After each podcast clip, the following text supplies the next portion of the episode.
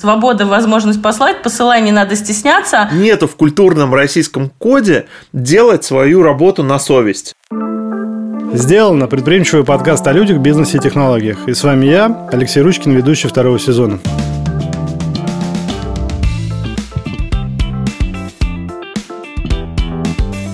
За моими плечами многолетний опыт работы в электронной коммерции, цифровом маркетинге в ведущих розничных компаниях страны.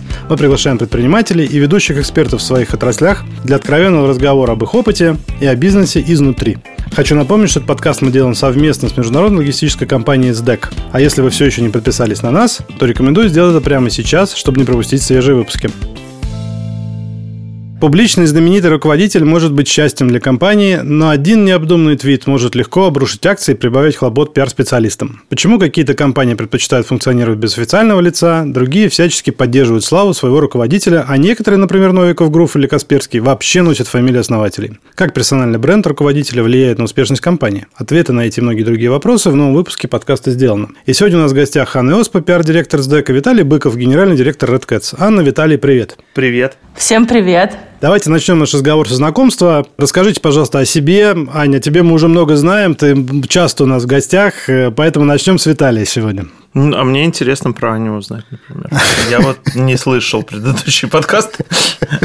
Хорошо, Ань, давай начнем с тебя. А, всем привет, меня зовут Анна Иоспа, и сейчас я пиар-директор СДЭК, занимаюсь партнерскими программами, пиар и SMM СДЭК. Круто. А меня зовут Виталик, я руковожу креативным агентством Red Cats и еще по совместительству являюсь соучредителем школы креативного мышления «Икра», точнее уже группы компаний «Икра», вот, может, если кто слышал.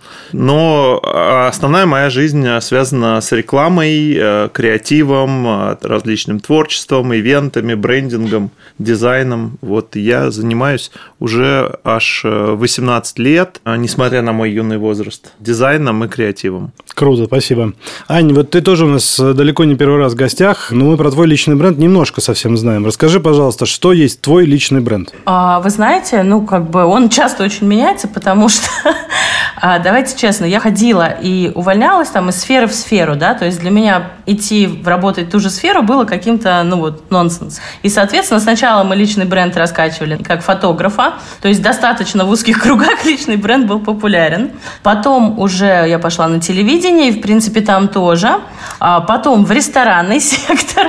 И торговые центры, и потом уже сейчас в Яком и в логистику. То есть, если собрать всех, кто уже знает, уже гораздо больше, чем нежели в логистике. Вот. Но на самом деле своим личным брендом я занимаюсь, наверное, на 10%. В основном у меня именно выведение в публичность топ-менеджеров компаний. А ты распаковываешь личный бренд или упаковываешь? А, слушай, завязываю. То есть я немножко далеко ушла от инфо-цыган, да, то есть вот эти распаковка, астро-распаковка, раз, разложить на картах. А давайте я вам сейчас на охваты погадаю. То есть, понимаешь, немножко вот это... Все, что, ну, знаешь, все, что впаривают, и не всегда этим можно пользоваться. То есть, ну, на самом деле, что такое распаковка бренда? Это глубинное интервью человека, да? Прекра... О, не бренда, а человека. То есть это просто глубинное интервью и потом просто как бы продажная история в продажу. Естественно, сейчас очень много специалистов по личному бренду, да, то есть я всегда говорю, не путайте, пожалуйста, личный бренд с личным бредом, да, и человек, который вот качает часто в соцсетях про личный бренд, единственный бренд, который он в руках там держал, это кроссовки Adidas, которые он купил. Ну вот, а он продает личный бренд и распаковку. Виталий, я лет 15 назад занимался производством сайтов, и в то время Red Cats э, для меня был таким э, иконой, что ли, стиля и креатива в стране вопрос такой. Ты сделал как свой личный бренд Виталий, ты сделал Red Cats или Red Cats сделал тебя как личный бренд? 15 лет назад мы делали безумные сайты. И это было основное наше такое УТП. Причем а, на безумных сайтах мы ничего не зарабатывали, потому что это в основном были какие-то либо проекты, которые нужно было сделать как бы себе в портфолио, либо ну, это... фестивальные какие-то истории. А, даже не фестивальные, а именно в портфолио, потому что 15 лет назад, ну, нам было там 3 года, поэтому мы на, на сайты смотрели смотрели как на источник какого-то привлечения к себе внимания. И тогда я был с двумя моими партнерами, Валерой и Сережей. Сережа это был такой теневой магнат наш, он mm-hmm. инвестировал э, в компанию, про него никто не знает. Вот, а Валера на самом деле был человеком с именем и сейчас с именем. И на самом деле весь Redcats строился, по сути, от репутации Валеры, потому что он известный иллюстратор. Тогда, на самом деле, в середине 2000-х годов просто было мало людей в интернете, и всех творческих людей все знали. Валера, там у него было там в 2004 году он получил Человека года, Рамблер. И, по сути, изначально я как бы приходил в Redcats как соучредитель, как менеджер. И не было какой-то истории, что я лицо который представляет компанию. Я всегда был менеджером. Да, сейчас вот мое имя связывают с Redcats, и я от этого больше страдаю, чем э, получаю удовольствие. Ты упомянул, что у тебя был партнер, который был э, в бэке и который не отсвечивал на рынке, и вы его как бы, и он сам не хотел, вы его, видимо, не показывали, да? Кажется, что существует какое-то деление у фаундеров на три категории. Первая категория таких людей, которые совсем себя не показывают никак, они сидят в бэке и вот там сидят. Есть люди, которые как бы себя немножко проявляют, и такие, ты периодически эту фамилию слышишь, но ты на самом деле про нее ничего не знаешь.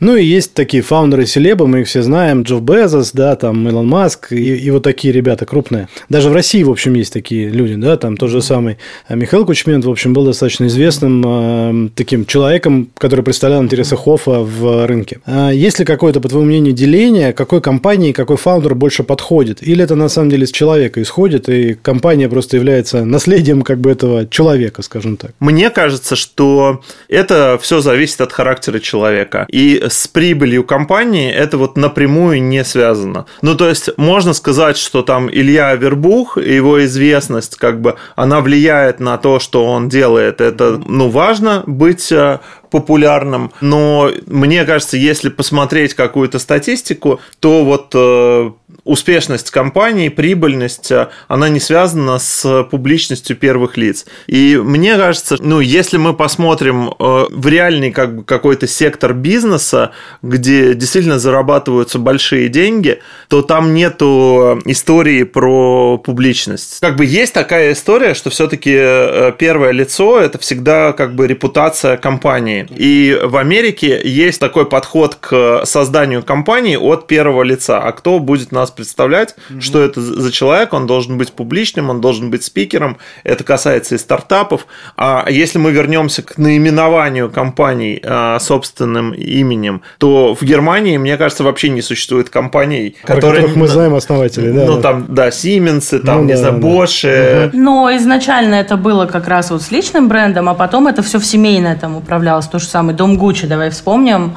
Вот. Если мы берем бренды большие, Луи Виттон, например, Арно постоянно светится где-то. Ну, наверное, в одежде это есть... нормально, но мне кажется, что... Да, да, то есть вопрос именно, что ты имеешь в виду, большой заработок, да, и большие бренды, потому что если смотреть там, например, действительно, Porsche вы не увидите представителей, да, вот вся бьюти-индустрия, там, если покопаться, в принципе, они отсвечивают достаточно неплохо. Да, ну, это, скажем так, издержки профессии мы говорим, ну, а давайте возьмем там, не знаю, банковский сектор или там нефтянку, ну, ну что там прямо вот э, первые лица. На самом деле вот даже мы знаем Потанина, а мы видим, что он где-то выступает, что... Слушай, ну вот он раньше выступал, ну то есть опять же, если смотрел, он достаточно на специфических форумах не выступал. Знаю. Но вот сейчас Я не нет. помню, ну может быть я не слежу за Потаниным. Там вот можно сказать, что Прохоров, например, это такой чувак, которому нравится внимание. Там, не знаю, Абрамович, что он выступает, нигде никаких интервью не дает. Ну то есть, может мы не с теми бизнесами сравниваем, конечно, но мне кажется, что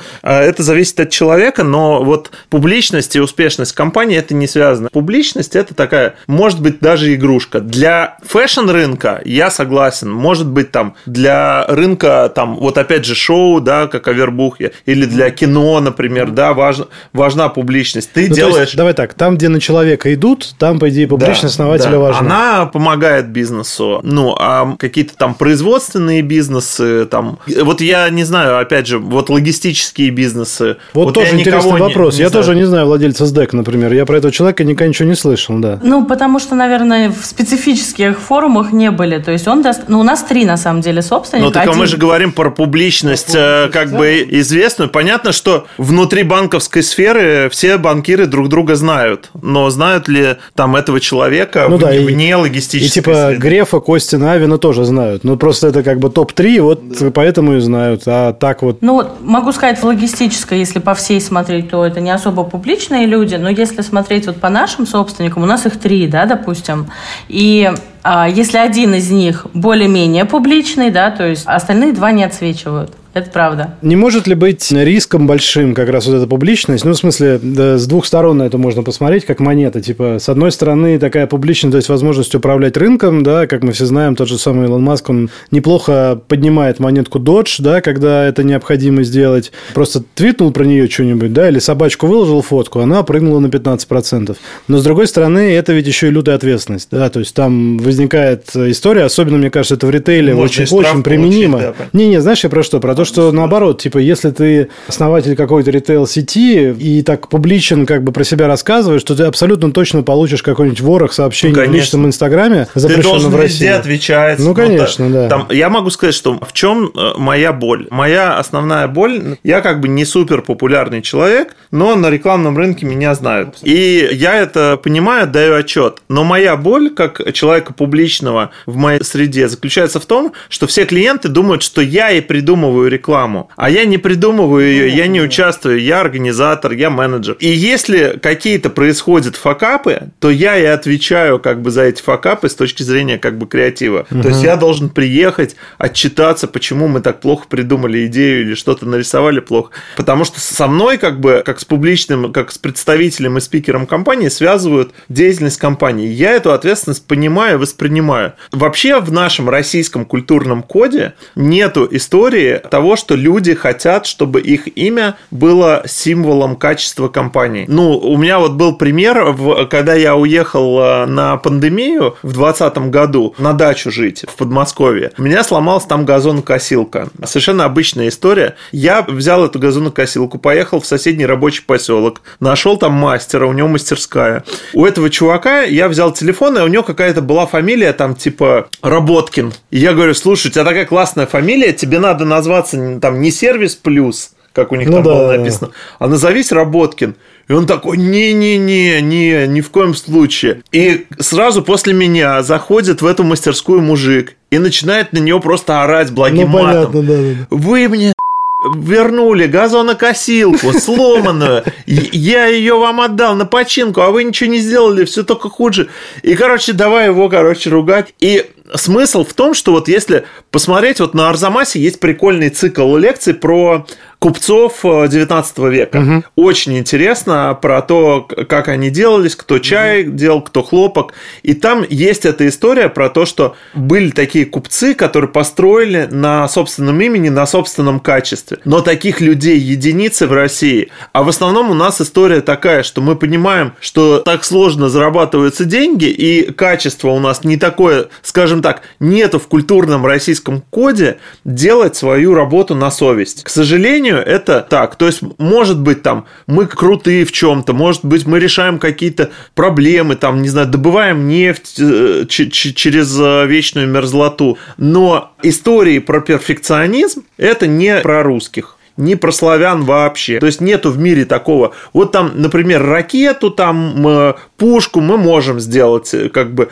а потребительские товары нет, услуги нет. Ну то есть и есть отдельные личности, которые он готов свое имя отдать там колбасному заводу, э, керамическому заводу, потому что он знает, да, потому что он знает, что он будет отвечать своим именем Александров, за качество. да, кстати говоря, тот же самый вот. пример, да. Угу. Там Тёма Лебедев, например, да, вот он, он считает, что то качество, которое а, он делает, он им гордится. А остальные как будто бы стесняются того качества, которое... Но тоже, смотри, тут же тоже как бы не всегда один основатель мы берем, да? Вот если, допустим, три основателя или четыре основателя или два, чьим именем назваться? Через дефис? А, и партнеры, перечисли мне всех партнеров.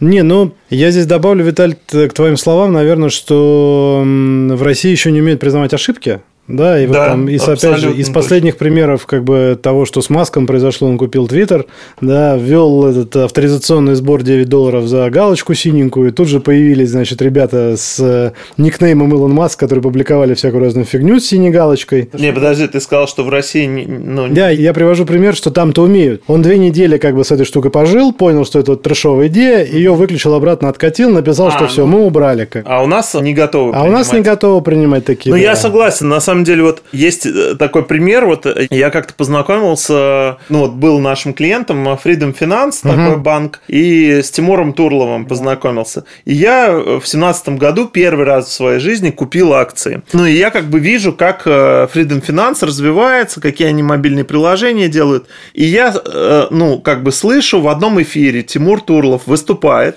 и на эфир звонит человек. И человек говорит, Тимур, у вас мобильное приложение работает очень хреново, иногда не видно вообще свое портфолио в акциях, оно не работает. И Тимур вместо того, чтобы признать, да, у нас жопа, ребята, простите, мы там, не знаю, программируем, сейчас все эти ошибки исправятся, мы там, не знаю, с одной системы на другую переходим, ну, да, да. он сказал, у нас не, нет проблем. Слушай, ну такое бывает. Часто очень много, вот последние много компаний, например, приложение не работает 6 дней в инфополе, там уже все говорят, типа, вас взломали, вас досят. И они такие, нет, у нас все работает, все хорошо. А люди не могут зайти просто. И да, я согласна с этим. Окей, есть ли э, вот у вас, как у одного человека, который профессионально занимается личным брендом, Аня, у тебя, Виталий, у тебя, как человек, который обрел популярность как бы по наитию, ну так получилось у тебя, да, и ты, в общем, целом, я так понимаю, доволен своим, э, своим личным брендом. Есть ли какая-то технология, как этот личный бренд прокачать? То есть, типа, вот я не могу похвастаться таким личным брендом, как вы,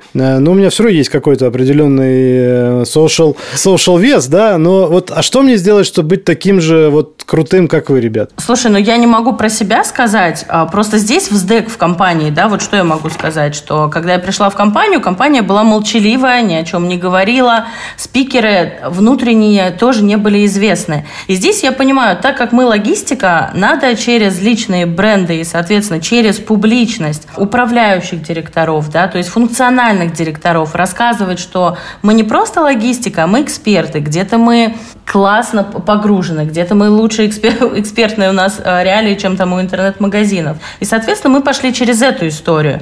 Я не могу сказать, что я там, знаешь, как специалист по личному бренду. Нет, нет. Это только через компанию, и для каждой компании истории разные, согласитесь. Таки есть ли какой-то путь которым человек может пройти из точки А в точку Б для того, чтобы стать более крутым с точки зрения личного бренда? Бог с ней с компанией. Вот, вот твое личное, да. Давай все-таки я к бизнесу вернулась, да. Мне ну, приятнее и интереснее, наверное, об этом говорить, что когда мы представляем свою компанию, да, то есть э, здесь вот что мы можем делать? Показывать свою, а, экспертизу, это публикации в СМИ, это выступления в специализированных тусовках, и не только, да, форумы, публикации там. Когда у тебя уже огромный опыт, это написание книг, и плюс, естественно, классные проекты. То есть... А это часть работы, Ань? Вот это вот участие в подкастах, хождение на мероприятия, написание статей? Или это часть э, все-таки прокачки личного бренда? Где эта грань находится? Вот она где проходит? Ты знаешь, пока вот э, у нас стоит логотип, допустим, компании, да, то есть мы понимаем, что мы работаем под брендом компании. Но, например, когда меня зовут на выступление и говорят, Ань, можешь компанию не называть, да, иначе это реклама. То есть здесь уже не совсем личный бренд, да, то есть или наоборот личный бренд.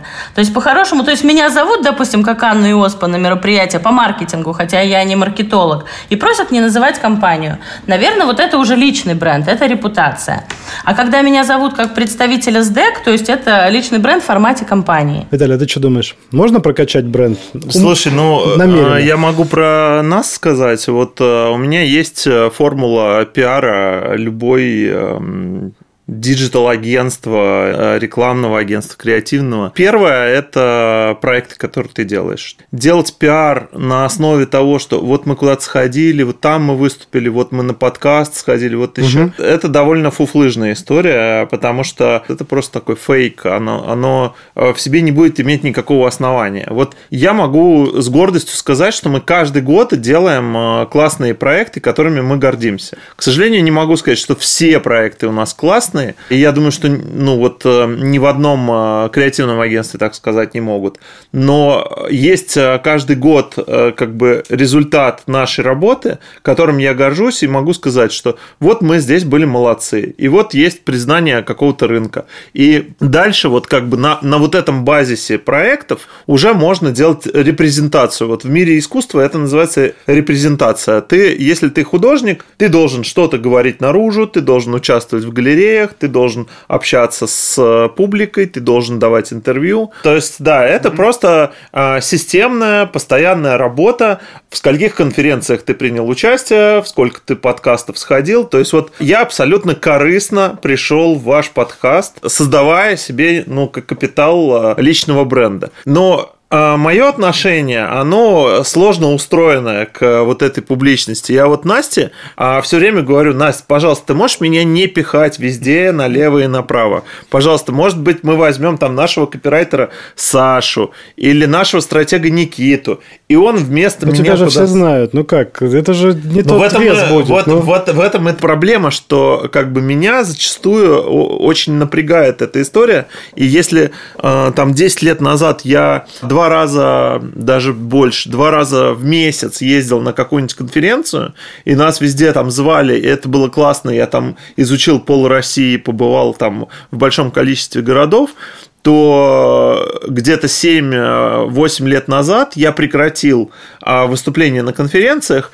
и перешел в тот формат, когда я плачу копирайтерам, плачу дизайнерам, делаю одну презентацию и выступаю на одной конференции в году. Зато к тебе очередь стоит на эту конференцию. Это сработало очень хорошо, потому что конференция профессиональная, она, это, она называется «Измени сознание». Да. Но я там один из там, двух-трех спикеров, которые к этой конференции действительно готовятся, готовятся серьезно. Угу. То есть э, там 4, от 2 до 4 месяцев я готовлюсь. Поэтому вот такой формат мне очень нравится, что я как бы подготовленным прихожу на какие-то вот такие конференционные части, я перешел из количества просто в качество. Но при этом я так понимаю, что все равно для прокачки личного бренда, серьезного, серьезной прокачки бренда, одному не справиться. То есть нужна все равно команда людей, которая тебе так или иначе будет помогать, или ты будешь кого-то нанимать дополнительно, когда тебе это нужно, вот как в твоем примере с подготовкой презентации для изменения сознания. Ну, на самом деле, вот прям какой-то особой команды не нужно. Ну, у нас э, в компании всегда хватало одного пиар-менеджера. Была ситуация, когда у нас было два пиар-менеджера.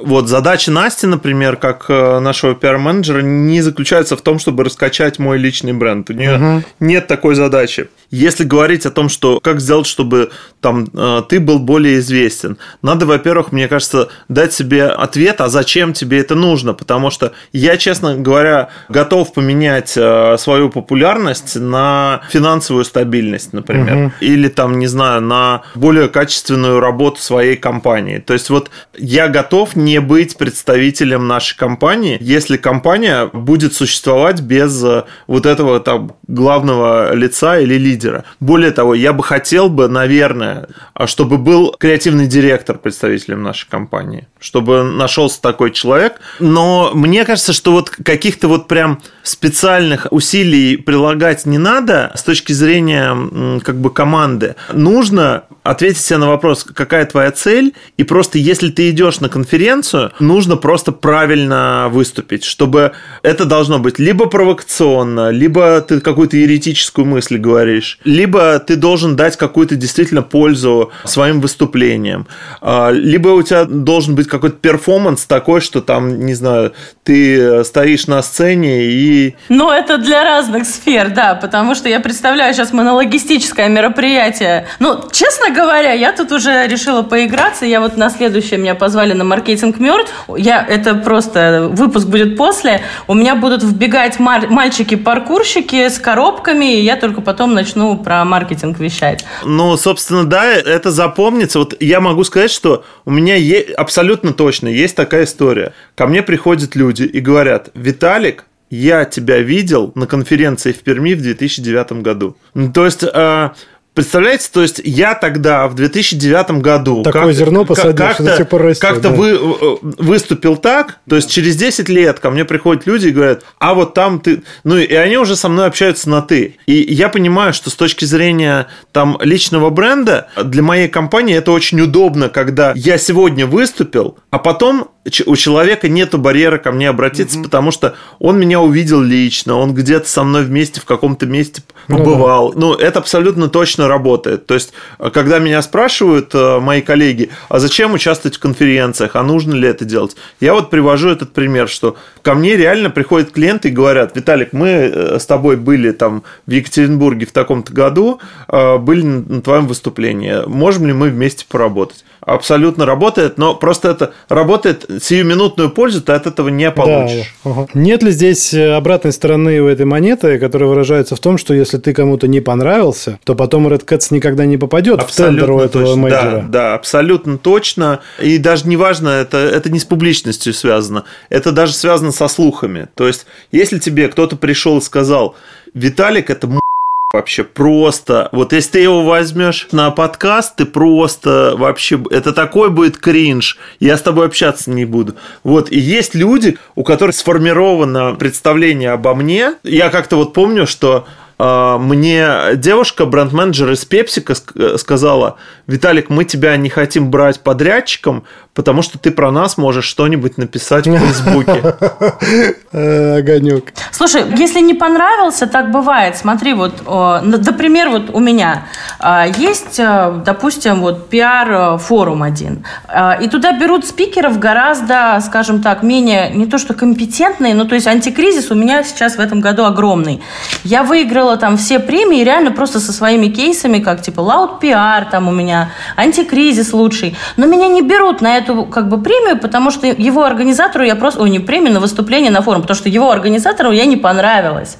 Вот. И аргументировать они никак. То есть я говорю, вот у нас вот такие вот кейсы. Да, кейсы классные, но вот э, Анна в спикеры не проходит. Причем как бы зовут на все мероприятия там и платно и вообще за год где-то бывает, да. А вот, ну вот на эту там, ну вот просто нет. И это правда. То есть вот мы, мы вам не будем просто, мы вас, вы в черных списках.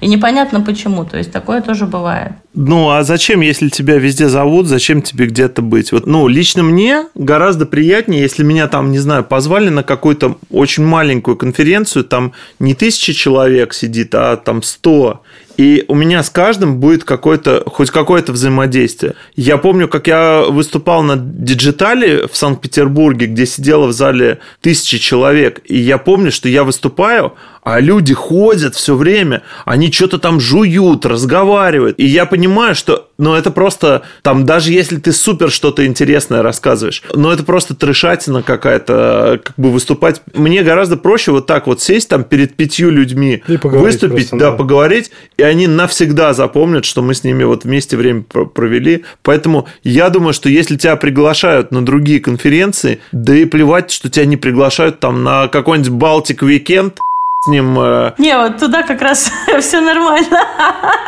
Эти зайки хорошие. Вот, нет, там просто вот два раза. То есть, знаешь, первый раз попробовалось, интересно было, то есть отказ. Непонятно. Второй раз уже с кейсами, знаешь, то есть как бы с наградами, то есть с классными, ну, с достижением, да, там результатов. Да, мне кажется, ну, насильно мил не будешь. Ну, и мы туда больше, как бы, я туда не суюсь, но просто у меня там теперь вопрос, да, то есть кто лучше расскажет про антикризис, чем вот как бы... Ань, скажи, пожалуйста, а вот ты ты, работая на стороне такого покупателя B2B услуг, обращаешь ли внимание при выборе подрядчиков на персону, которая возглавляет компанию или, не знаю, является публичным лицом?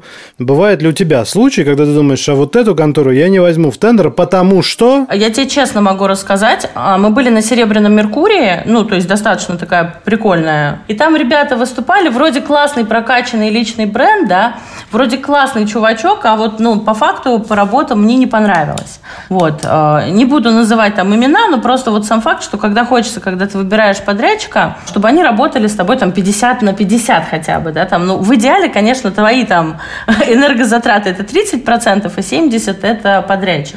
Вот. Конечно, обращаешь внимание, потому что хочется посмотреть, кто с тобой будет работать, да, и часто бывает, да, э, первое лицо Обычно, иногда бывает, работает с тобой в команде, например. Ну, если это маленькие какие-то истории. Если большие, конечно, это не, немножко не та история. Виталий, а у тебя был э, какой-то подтвержденный опыт в жизни, что вот э, твоя работа над личным брендом в Red Cats и создание вот этого образа Red Cats и тебя внутри него точно принесла гарантированно вот этого или другого клиента? Просто за счет того, что ты сделал этот бренд, и вот клиент к тебе конкретно пришел. Очень часто. Э, слушайте, у нас вот есть, э, скажем так, три потока потока входящих клиентов. Первое, это когда я лично с кем-то познакомился, и этот человек может ко мне прийти через 8 лет даже. Ну, то есть такое может быть. Мы где-то познакомились, пообщались, может, даже поддерживаем какие-то взаимоотношения. У него появился проект, он ко мне пришел, заказал. Потому что он знает меня. Просто он знает мой подход. И проблема вот этих клиентов, они хотят, чтобы я участвовал в проекте. Это всегда факт. Вот так, э, если ко мне приходит клиент, он хочет, чтобы я был в рабочей группе проекта. И я не могу от этого отказаться. Угу. Ну, то есть я не могу сказать, я типа админ, ну, я все спродюсировал, вот э, тебе команда, вот тебе э, Саша, Коля, Маша, вот они угу. тебе все сделают. Нет, я должен быть участником этого процесса. Второй поток клиентов – это то, что к нам приходит просто, зная наш бренд, с сайта приходит и, и все. И третий кли- поток клиентов – это люди, которые увидели наш кейс. Они увидели там на составе и пришли с кейса. И э, самое интересное, что неважно, этот кейс хороший или плохой – вообще без разницы. Просто эм, срабатывает такая штука, что вот у тебя сейчас есть запрос на что-то сделать, ты видишь, что кто-то что-то это делает, даже не читаешь там комментарии плохие mm-hmm. на составе, они всегда плохие. Вот, а, и все равно обращаешься. На самом деле, если бы мы публиковали все наши проекты, а состав бы брал, то э, с каждого опубликованного кейса есть э, запрос. Всегда. То есть, вот можно сказать, если выходит какой-то кейс на составе, в тот же день есть э, звонки и обращения от клиентов. Неважно, причем хороший ты или плохой продукт ты сделал. Аня, вот э, у тебя это уже пятый выпуск э, во втором сезоне, когда ты с нами. Ты еще участвуешь в других подкастах, я так понимаю, часто выступаешь и так далее. Это как-то внутри компании обсуждается не с точки зрения тебя как пиар-директора, а с точки зрения тебя как человека. Что, почему только Аня у нас сюда ходит? Давайте кого-нибудь еще отправим. Слушай, на самом деле я тебе могу сказать, что все настолько заняты, что все такие, может, Аня отправит. Вот я сегодня до вас выступала э, с моим складом, потому что, скажем так, ответственный за fulfillment направление в самолете самолете полетел. Вот перенесли у него самолет, и я пошла просто выступать э, с логистикой. То есть у меня сегодня было боевое крещение, я сегодня рассказывала про логистику, а не только про пиар и маркетинг. Мы толкаем всех, на самом деле, спикеров. То есть у меня, ну вот за этот год 7 директоров в рейтинг топ-100 вошли компаний. А, и, соответственно, на следующий год у меня план, чтобы все как бы наши а, топ-менеджеры стали топами по рейтингам. То есть, чтобы развивали публичность, чтобы больше говорили, чтобы больше выступали. Это мой личный KPI. Естественно, мне его никто не ставил, но просто если мы публичная компания, и мы взяли уже вот эту роль, показывать, что мы эксперты, то есть мы пойдем мы пойдем туда до конца. Блин, а меня вот раздирает вопрос. А правда, если я захочу в Екатеринбург перевести через Авито какой-то товар самому себе, то я могу опубликовать его, сам у себя купить, и это будет дешевле, чем с деком отправить? Слушай, ну смотри, в чем дело. Доставка будет дешевле. Но сколько процент комиссии ты оплатишь Авито? Ну, 100 рублей поставить за цену товара. За телевизор 55-дюймовый. Да. Нет, ну там не будет, понимаешь? То есть история, там же за доставку будет дороже, там же доставка тоже дорогая. Мы про мелочь говорим. Есть же такой э, как бы мем, если ты хочешь себе быстро и дешево куда-то доставить что-то в другой город, то можно у самого себя купить это на Авито, это будет дешевле, чем логистическая Я уверен, что компания. так и есть, потому что Авито субсидирует эту историю, и им, конечно, надо, чтобы у них поток наращивался. Ну да, но, но... но там же Авито, наверное, не выставляет а, а стоимость доставки как бы обычную коммерческую, наверное, есть какой-то... Нет, там другая история. Смотри, там вопрос, опять же, процентов, сколько ты... То есть им надо привлечь людей. Да, вот еще раз, отправляй сам себе там хайпы, методы. То есть здесь сколько этот маркетплейс, не побоюсь этого слова, да, сколько процентов ты заплатишь за товар. Да, понятно, но у меня вопрос, а вот та доставка, которая есть с деком через маркетплейс, она маркетплейсу стоит дешевле, чем если я отправлю? Смотри, разные-разные истории, то есть договорная история зависит от объема, да, объем, сколько ты посылаешь. Сейчас у нас есть коробочки специальные для физических лиц, такого тоже нигде нет. Сейчас я достану коробку, расскажу, как это выглядит. А, у нас есть тариф посылочка, где ты сколько вот впихнешь в коробку, цена не изменится. Вот стоит отправка коробки, например, 350 рублей. То есть вот сколько в нее запихаешь, столько и отправишь. То есть таких тарифов нет. Вес не важен, без замеров и взвешивания. Посылай, не надо стесняться. Свобода – это возможность послать. То есть все. Свобода – это возможность послать. Это ваш слоган, свобода – это возможность послать. Все эти слоганы мне забраковали, поэтому хотя бы здесь их скажу. Слушай, не поверишь, я когда рекламную кампанию выпустила, диджитальную вот эту «Свобода, возможность послать», посылай, не надо стесняться, там все говорили, что СДЭК нанял маркетологов Бургер Кинга, молодцы, а мне через месяц пришли, говорят, Тань, закрывай давай, типа, не, не та история вообще не хайпуем. Я такая, ну ладно, посылаем с любовью. Ну да, это такой определенный тип маркетинга. Там Бургер Кинг э, ссорится с этим, с Макдональдсом, там это авиасейлс э, или там Pornhub такую рекламу, да. Не, ну понятно, у нас эта реклама была диджитальная для определенной аудитории, да, то есть как раз вот она зашла, ее там репостили. Но она на самом деле нормальная, она, ну как бы тонкая. Забавная. Я не считаю, что это прям там э, сосу за копейки, ну, хотя... Ну, зашквар, да. А это, подожди, это же Амлинский. Ну, просто сосу за копейки, это прям вообще, ну, то есть это прям на грани фола. Слушай, подожди, у меня было на грани, знаешь, какой? Вот коробка у нас есть L, вот как раз про посылочку есть S, есть L, там большая, поменьше. Вот маленькая коробочка, это сюда поместятся все подарки твоего бывшего. Большая коробочка, это пода- поместятся все обещания твоего бывшего. Вот, то есть такое вот мы тоже хот... я хотела запустить, но это вот. Да, это классно. Ну, звучит классно. У нас была такая рекламная кампания, которую нам Honda не разрешила. Мы запускали Honda Pilot. Это такая э, довольно деревянная машина, огромная. Да, квадратная такая. Да. да, квадратная такая, прям, ну, как будто бы молотком просто сколоченная. Угу. Но основной инсайт был, что на таких машинах ездят э, мужики с маленькими членами. И мы сделали им слоган «Большой не значит маленький».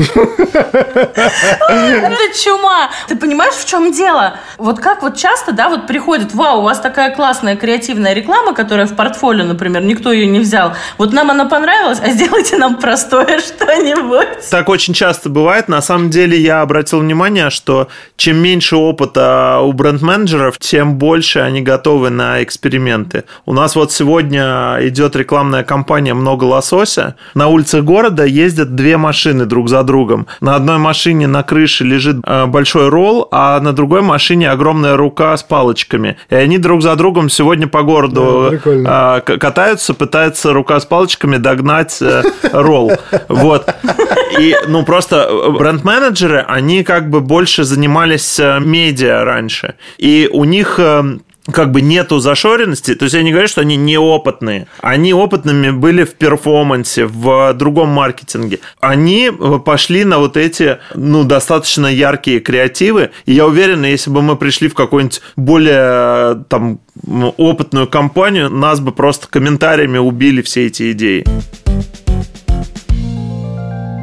Если мы уже перешли к людям, насколько вам, когда вы нанимаете людей, особенно в твоей специфике в пиаре, важно, чтобы человек был публичен, чтобы у него был какой-то социальный капитал, там вот э, насколько, давай с тебя начнем, а потом я, Виталий, тоже вопрос задам, насколько тебе это важно с точки зрения твоих сотрудников, работающих в пиаре? Или топ-менеджеров, которых тебе приходится вытаскивать в коммерсант топ-100? А, давай не про пиар скажу, что вот сейчас у нас очень важно, то есть как бы спрашивают, вы публичные, вы выступаете, вы разговариваете, потому потому что мы очень, в принципе, сейчас много работаем с прессой, да, и если, допустим, по логистике запросов, ну, чтобы не соврать, сегодня 36 запросов от журналистов. Это немало, это только логистика.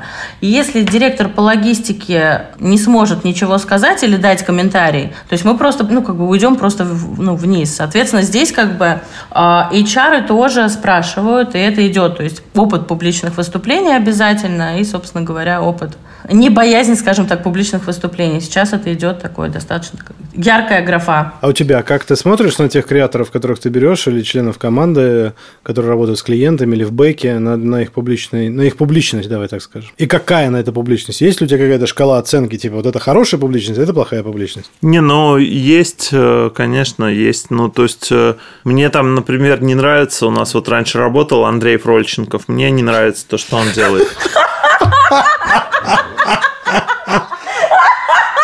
Это огонек. Мы смеемся, потому что мы во вторник с ним писались. Да? Предыдущий подкаст был ровно с ним. Да?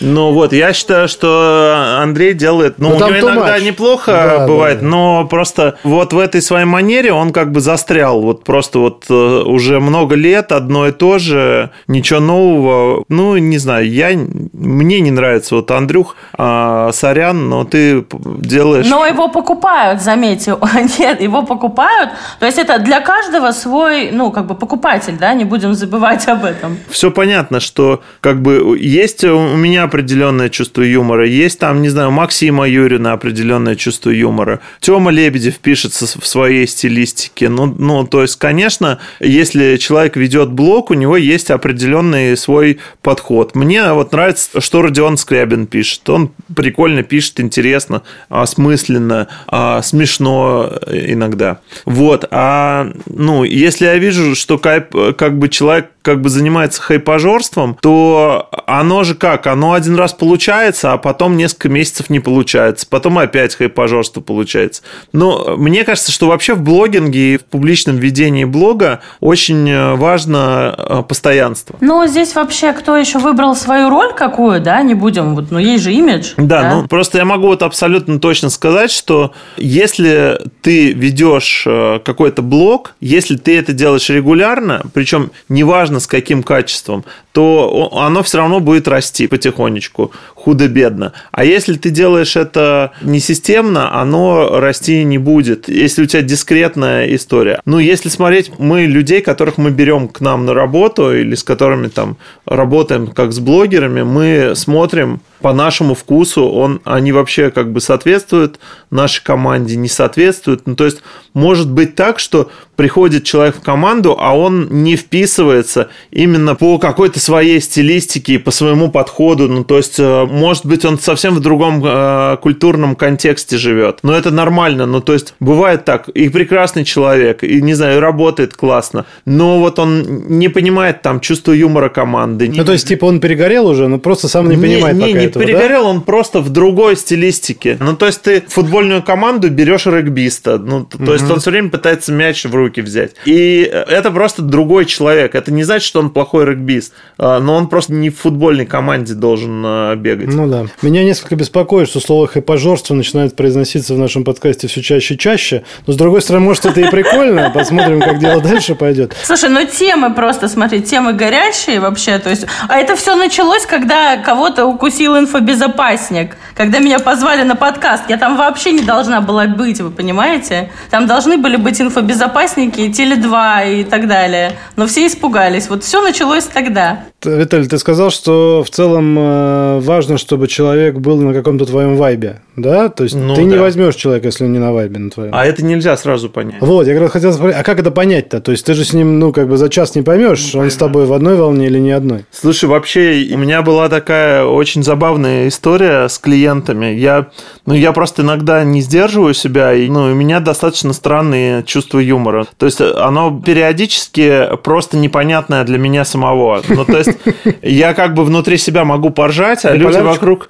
Нет, это не биполярочка, а, ну, а люди просто не понимают. Вот. И просто у нас был э, такой клиент, э, мы делали рекламу ортопедических всяких э, принадлежностей. Вот. Мы, короче, придумали пост. В этом посте была такая история, что разместили фотографию с подушками этой компании и написали пост о том, что девушки любят спать с тремя подушками. Одну под голову, другую между ног, третью обнять. Ну, то есть это как будто бы ты спишь с кем-то, обнимая да, кого-то. Да. Ну, угу. то есть это известный мем такой. Ну, то есть об этом везде пишут. Ну, то есть угу. это там, не знаю, в каких-то женских пабликах, что вот уютно спать девушки с тремя подушками. И мы на эту тему сделали пост в СММе.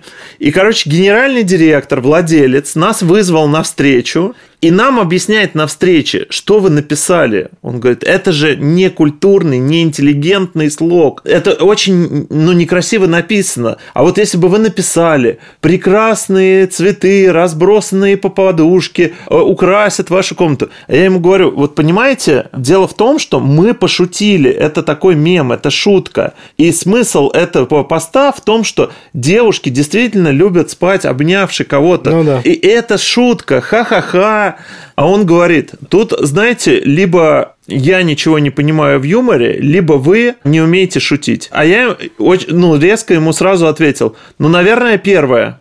И, короче, с нами расторгли контракт тут же прям. Да ладно.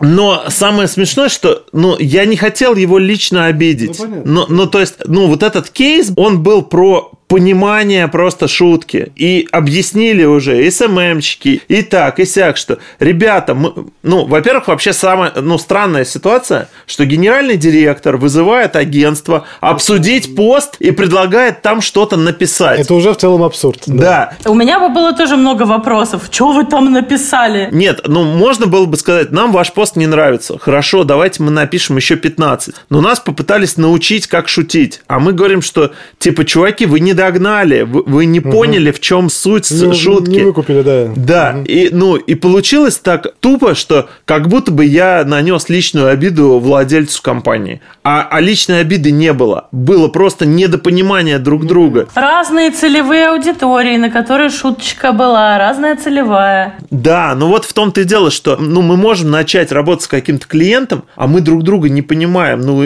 им нравится Петросян, а нам Чеботков, там, не знаю, ну, понимаете, это... Ну, и неплохо, что им Петросян нравится, ну, на здоровье, ну, то есть есть разные вкусы на здоровье, э, а вот я за субъективность. Пусть у каждого свой вкус, каждый как бы в своей культуре живет, у каждого свое мировоззрение на здоровье. Ну, кто-то в этой тусовке крутится, кто-то в той. Есть ребята, вот, которые никогда в жизни не пойдут работать в Redcats, им э, только работать э, в Яндексе и ходить в офис с подвесными потолками Армстронг. А есть ребята, которые никогда в жизни не пойдут работать на корпорацию, и они придут там в Redcats, потому что мы там неформальная э, такая... Ну, э, лидеры креативного рынка России, ну, да? ну, это нет, в виду? нет, мы не лидеры креативного рынка. Почему нет? Нет, э, и не стремимся ими стать, более того. Вот, а мы просто самобытная компания. Мы самобытная, аутентичная компания и стремимся быть не в рынке. У нас нету цели быть в рынке. И есть ребята, которые там, не знаю, вообще никуда не пойдут работать. Они родились со скейтами в руках, и они никогда не пойдут в корпорацию работать. И для них даже Redcats это корпорация, понимаешь? Они там могут в барбершопе работать, Ну да, там да. в баре Кофейню в да, каком-то какую-нибудь? там. Да, они курьерами скорее пойдут работать, чем будут в офисе э, работать. И это, это нормально. Это, ну, просто разные люди. Ну вот все-таки, если ты как человек, который хорошо осознает ценность и важность личного бренда и используешь его в своей работе, получаешь от этого профит в любом случае, все-таки как поймать вайп сотрудника, который к тебе только что пришел? Вот что надо спросить у него, что ты у него спрашиваешь, давай так тебе спрошу, или как ты пытаешься словить твой или не твой? Есть же какие-то спец... Задай мне такие вопросики, давай попробуем. Прособеседуй меня. Слушай, ну, а, смотри, у нас вообще а, каждое собеседование не похоже на другое. Настя, а что я тебя спрашивал, когда брал на работу? О, прикольно, у Насти На-. Настя у нас работает недавно. Настя, а приди к нам микрофону, расскажи, что он у тебя спрашивает. О, это прикольно, Настя, приди к микрофону, пожалуйста. Включите микрофон, давайте запишем Настю, да, давай, Я, прикольно. Мне просто иногда мои сотрудники бывшие рассказывают, что я как-то э, задал им какой-то вопрос, и они просто охренели от него. Вот. Мне задавали вопрос такой вот странный, ну, про институт, сори, перебила, было, знаешь как, задают вопрос, а что за институт вы заканчивали? В Королеве что есть институт? Я говорю, да нет, института как бы не было, папа открыл. Ну, а дальше я не прошла. Понимаешь, и вот про юмор, да, это есть Ну, а, такая а у тебя действительно папа открыл институт? Да нет, конечно. Ну, было бы прикольно. Так, и с нами Настя, новый гость, сотрудник компании Red Cats. Пиар-менеджер Настя, привет. Скажи, пожалуйста, как тебя мучил Виталий, когда ты трудоустраивалась на работу? Какие он тебе вопросы задавал, чтобы словить, что ты с ним на одном вайбе, в итоге ты здесь с нами за круглым столом? Ну, во-первых, я пришла в Redcats после корпорации, после Эксмо, и я удивилась, э, потому что Виталик приехал на мотоцикле, снял шлем, посмотрел на меня и сказал, кататься поедем. Но еще нужно, нужно сказать Да, да. предысторию. Просто у мотоциклистов э, есть такая штука, что если села, то дала. Блин, ну я могу сказать, сообщество мотоциклистов самое крутое, потому что когда я захотела снимать видео в конце этого сезона, как я еду на мотоцикле и открываю бутылку шампанского ножом, приехали ребята и вообще из другой точки Москвы снимать со мной это видео. Я не помню, на самом деле, всего, что Настя рассказывает. Так это же недавно было, ну как? Да нет, нет, Настя, у Насти завтра заканчивается А, три месяца. Когда я пришла на собеседование, HR Маша сказала, сори, у нас нет стола, э, в кабинете только кожаный диван. И я Потому что захожу... стол забрала наш продюсер для покера. Она на, А. на ночь его забрала. Он на что? Я захожу в комнату, там стоит кожаный черный диван. Ага. Я сажусь, она говорит, сейчас приедет Виталик, он хотел бы на тебя посмотреть. Еще хотел подключиться Паша по зуму, он тоже хотел на тебя посмотреть. И я сижу в кабинете одна, жду Пашу и Виталика, которые хотят на меня посмотреть. 14 часов. Сколько ты ждала?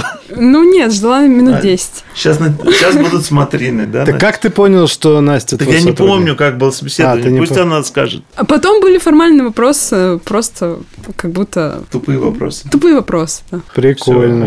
Вот, вот в чем То секрет. есть твой кейс через тупые вопросы, да? Нет, просто мой кейс это у нас нету стандартного списка вопросов. Ну, мы спрашиваем, на самом деле, ну, какую музыку человек любит. Я тебя спрашивал про музыку? Нет, мы говорили про книги, Вот, про чуть книги про книги, А. про полиграфию. Это просто про, Ага. про страницы, про, про бумагу. Но для тебя, наверное, переход из Эксмо в Red Cats это такой, как бы, шаг в неизвестность. Ну, я большой. просто удивилась, что Red Cat делают книги, и, и включилась. И Это было удивительно, что креативное агентство делает э, продукт, и есть что пощупать. Ты пришла работать на Виталии или ты пришла работать в Red Cats? Тут работал личный бренд Виталия в этот момент? Так а Настя вообще как бы первый раз пиар-менеджер. Раньше она работала в Эксмо ре- редактором. И А. она, это смена, это... Это смена вида деятельности. Change, да, У профессии. меня это тоже челлендж. Я пришла себя проверить и, и попала Прикольно. сюда. Я попала в Cats, я попала не к Виталику. Прикольно. Ну, то есть, ответим на вопрос так, что какого-то стандарта, как- какие-то вопросы задаешь для того, чтобы понять, насколько вот это то или не то, у тебя нет. Это просто по наитию все происходит в процессе, правильно? Слушай, ну, во время собеседования у нас просто есть крутой HR, Маша. У нас очень хорошо получается совместно выбирать э, людей и обсуждать их. И э, вот я помню, что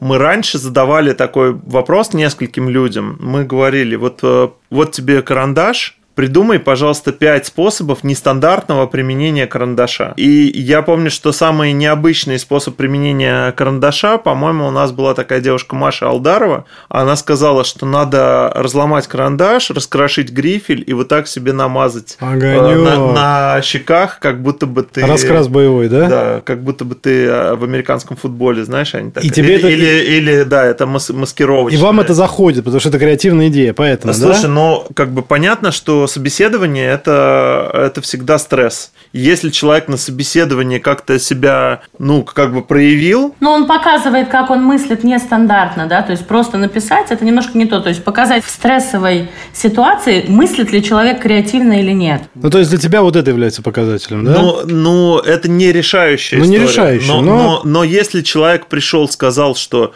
а, на самом деле, я даже могу тебе ответить. Для меня решающим является то, что человек совершенно с другим непохожим опытом к нам приходит. Если человек приходит и говорит, я чувствую, я, я, я слушаю dark metal, и вообще я, я, я как бы весь в татуировках, и там, не знаю, свое детство я провел там, а, не знаю, там в Сингапуре, и я понимаю, что у нас так, таких людей нету просто. То А, просто это из-за того, что культура. другой был опыт да, жизни, это новый, брать, да? новый мир, какая-то новая экспертиза, то ну, мы предпочитаем брать таких людей, у которых совершенно другой опыт жизненный, потому что они в нашу компанию добавляют какой-то Какой-то новый какой-то новый, да, эксперимент.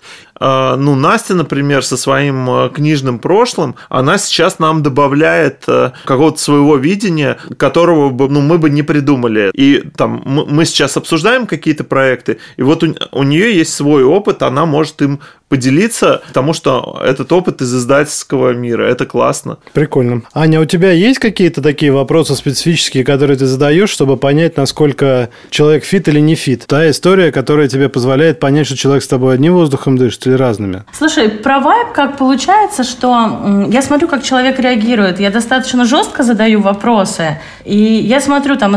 Про юмор, да, согласна. То есть мне очень важно, чтобы человек работал на моих э, скоростях. Если человек работает э, в другом режиме, и в другой скорости, да, я понимаю, что, наверное, мы не сработаемся, потому что жесткие требования, жесткие дедлайны, и я не готова тащить за собой там много людей, делать за них их работу. То есть мне очень важно, чтобы э, те, кто работали, были уже такими сформированными личностями и, естественно, были готовы к дальнейшему росту, потому что я люблю растить сотрудников. Есть такая история, как bad publicity, да, как э, любое упоминание лучше, чем никакого. В отношении личного бренда bad publicity тоже работает в таком же ключе? Слушай, я вообще про компании даже, ну вот у меня своя позиция, да, я за репутацию. Но это у тебя профессиональная, профдеформация. Это... Ну здесь профессиональная какая-то деформация, я все время... Есть те, которые кричат, что любое упоминание там важно, там выходи на телевидение, даже если про бананы говори на ТВ. Я за то, чтобы экспертизу доносить свою, да, и реально советую не светиться во всех историях, если тебя даже зовут. Не, мы очень э, тщательно думаем, что мы говорим наружу, а, но у нас есть определенный такой подход. Скажем так, у нас есть э, проекты, которые мы долго вынашиваем, и мы можем, например, там, не знаю, мы, например, можем придумать какой-нибудь курс, образовательный, и 9 месяцев его готовить. И просто там думать, а вот это слово такое или такое. А, а вот мы делали подкаст летом, когда нам делать было нечего, не было заказов, и мы сделали там 40 записей. Мы просто каждый день их делали. И мы делали их просто не готовясь. Мы садились в Телеграм, а, вечером в 7 часов вечера каждый день, ну где-то полтора месяца мы с Машей делали подкаст. Ну, каждый в стримили, я так понимаю, да? Да, это был стриминг. Каждый день у нас был гость. Каждый день мы делали подкаст на час. Каждый день мы что-то делали. Абсолютно без какой-то подготовки. Угу. Мы выпустили этих 40 подкастов на Яндекс Музыке, выложили их. И это был такой просто подход. Вот это такая кринжатина абсолютно тупая, плохо записанная, с, с плохим качеством продакшена. И мы на это ну, шли, потому что ну, это просто весело весело. Угу. Мы просто прикалывались. И нам было все равно, сколько людей нас послушают. Два человека, 500 человек, 5 миллионов. Вообще по барабану. Ну и сколько получилось? Или ты не знаешь? Не, ну у нас на... А, вообще интересный был эксперимент, потому что у Телеграма вот этот вот сервис типа Клабхауза, да. Voice чат, а он не работает так же, как в Клабхаузе, потому что ты в Клабхаузе, если ты создаешь Там voice чат, у тебя, да, да, происходит уведомление, а и люди приходят. Пикает, как бы, все, а, да. а, да, а здесь только если ты зашел в контакт и увидел, да, что там оно эм, Моргает Причем это в этом году угу. появилось только. Ну, и как бы и тебе нужно продвигать этот угу. voice чат. Тебе нужно продвигать его, причем не заранее, без разницы вообще, что ты а за день. Да? А тебе нужно его сидеть, то есть пока ты ведешь стрим, нужен какой-то человек, который на бэке сидит и всем рассылает эти ссылки и говорит, заходите. При том, что у нас там есть несколько тысяч подписчиков, на voice-чаты приходило максимум там 70 человек. Минимум там было реально 5. От дня недели зависело ну, там и от того, как мы распиарили. Интересный просто был инструмент, э, и мы поняли, что он не работает так, как э, Clubhouse. И вот э, я бы вот посоветовал Телеграму обратить на это внимание, потому что, в принципе, voice-чаты – это прикольная штука, но способ продвижения этих voice-чатов не, не, не существует mm-hmm. сейчас в Телеграме, поэтому этот инструмент, он, э, я считаю, что он незаслуженно, ну, как-то забыт Телеграмом. Ну, мы, в общем, я думаю, будем надеяться, что команда Павла Дурова нас слушает, и они, в общем, в целом Я вообще надеюсь, что Павел Дуров нас слушает. Ну, я думаю, что вдруг все-таки нет, но, по крайней мере, команда. Напиши ему, да. А, ребят, есть ли у вас какой-то один кейс любимый, который говорит о том, как круто может SEO или основатель бренда что-то сделать для компании? Вот то, что самое мощное запомнилось вот в вашем опыте. Ну, если говорить про, там, про отработку негатива, мне кажется, что очень классно Альфа-банк отрабатывает негатив, но я бы не сказал, что это прям э, кейсище какой-то. Ну, почему Фридман э, выступает ну, наверное, вот знаешь, это не когда... публично происходит. Ну, не, это публично. Вот а, я помню, что когда, по-моему, в 2014 году доллар там скакнул к 80, да. и, люди, почти, и люди побежали снимать деньги mm-hmm. с Альфы, это не очень звучало вежливо, но они отреагировали так, что, чуваки, забирайте свои деньги, вы не наши клиенты. Ну да. Но в этом была ну, сила Альфа-банка. Угу. Они как бы показали, мы надежный банк, угу. мы не переживаем, хотите забирать деньги, вот мы ликвидный банк, забирайте, но мы останемся работать с теми, кто их не заберет. Ну, как бы это не, не популярный кейс, но это очень сильная позиция, и это прям, ну, тяжело так сделать компании. То есть вот э, выступить с таким э, смелым достаточно заявлением, что и, и идите на наши клиенты почти uh-huh, это звучало. Uh-huh. Ну вот, и мне это понравилось, хоть я и вот клиент э, Альфа-банка, хотя это немножко обидно звучит. Ну, то есть, по сути же, это мои деньги, я сам решаю, там, забрать их или не забрать, но мне показалось, что в этом есть сила какая-то. Но мне кажется, Альфа-банк, если про него говорить, то они в этом году плохо отработали негатив, связанный с блокировкой Слушай, ну, Альфа-брокера. Ты знаешь, даже не то, что в прошлом, вот когда с, с как же его, молодежный Моргенштерн,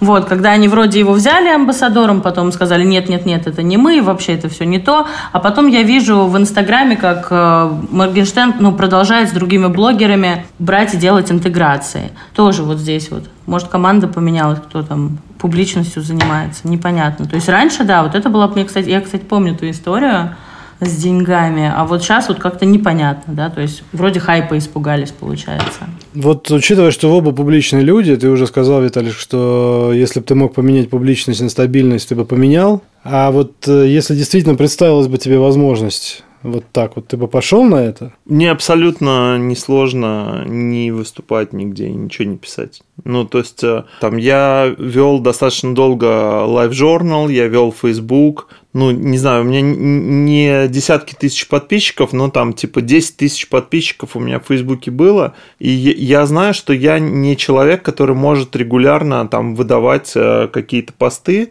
а скорее я там, не знаю, могу написать раз в месяц, но что-то такое, что залетает публике. Но если я от этого откажусь, вот прям какого-то, знаешь, я не буду испытывать недостатков в своей жизни публичности. У, У тебя же очень много... хитрый в Фейсбуке ник. Ты ведь там не... Да, да. Ты же как, как Кайс там... Нобель. Да, Кайс Нобель, точно. Да. да. Ты Тебя люди ассоциируют, что это ты? Ну, Те, которые знают, я имею в виду, ну, понятно. Я знаю много, это, но... Да, на самом деле там пополам где-то. То есть половина людей знают, что это я, и я владелец э, Redcats. Угу. Они, и, конечно, среди, ну, не половина, половина, ну, там 5 тысяч человек, это много, наверное. Но, хотя я не знаю, ну, может, действительно, меня вот лично, наверное, 5 тысяч человек знает. Но есть э, достаточно много людей, которые такие, о, это ты, оказывается, Кайс Нобель? Да, Серьезно? Да, да, да. Это ты пишешь? О, ничего себе, а я тебя всю, всю жизнь читал, там, не знаю. Ну вот, на самом деле, поэтому я, в общем-то, свою публичность, вот эту, а, я ее как-то скрываю. Вот у меня есть вот этот никнейм, это есть э, какой-то персонаж, он, он живет в Фейсбуке, он может потроллить публику, он может какую-то херню вытворить. При этом у меня есть там личная страница, которая называется Виталик Быков, э, и я там ничего не пишу, она угу. просто есть, там есть какой-то кросс-постинг, но вообще вот я хочу сказать, что я с февраля не занимаюсь Фейсбуком, там угу. может быть выложено 5 постов, это когда мне было не лень подключить VPN, угу. и все. Вот, а у меня есть блог в телеге, тоже не с моим именем, а с никнеймом, и я тоже не испытываю проблем. Вот если я его там удалю, и там у меня там 2000 подписчиков, я не испытаю какого-то ужаса того, что, о, блин, а теперь у меня а, нету площадки, где я публично Где ты выступаю. можешь сказать что-то, да? Вот у меня очень много друзей, у меня очень много общения с моими сотрудниками, и я испытываю, ну, несказанное удовольствие вот каждый день приходить в офис и разговаривать со своими коллегами. А там как бы вот эта публичность, она мне как бы ни к селу, ни к городу, она как бы просто есть у меня, и все. Я к ней не, не отношусь как к какому-то тотему. Феномен канцелинга, который сейчас появился в мире и активно развивается, ну не сейчас, давайте пару лет назад, да? Да. Не может ли растущая популярность канцелинга привести к тому, что все больше и больше предпринимателей, первых лиц компаний, которые сейчас являются публичными, будут переставать становиться публичными? Просто чтобы их не заканцелили, чтобы через них не заканцелили компанию? Ну, такая опасность, конечно, есть. И, честно говоря, я иногда не выкупаю, как можно общаться с теми же девушками, а как нельзя теперь. Потому что вот у меня в компании а, очень много молодых а, барышень, а, там 20-23 лет, и они там пару месяцев Катал их назад... на мотоцикле, нет? Нет, у меня специально соло-мотоцикл, у меня нельзя на него кого-то посадить. То есть это просто тест? Это была просто шутка, да.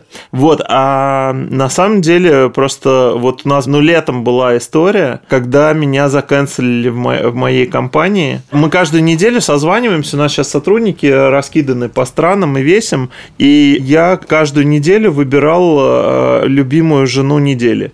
Вот. А, и... Так I'm Beach, это все-таки ты? Нет. Я, я кстати, не знаю, что это такое. кстати, да, да. Так, ну, ну. Вот. И, короче, мне сотрудницы сказали, либо мы выбираем и лучшего мужа недели, либо мы э, перестаем это делать, потому что это нас оскорбляет. Не выкупили юмор, короче, твой, да? Не выкупили, но просто не захотели, чтобы я его продолжал.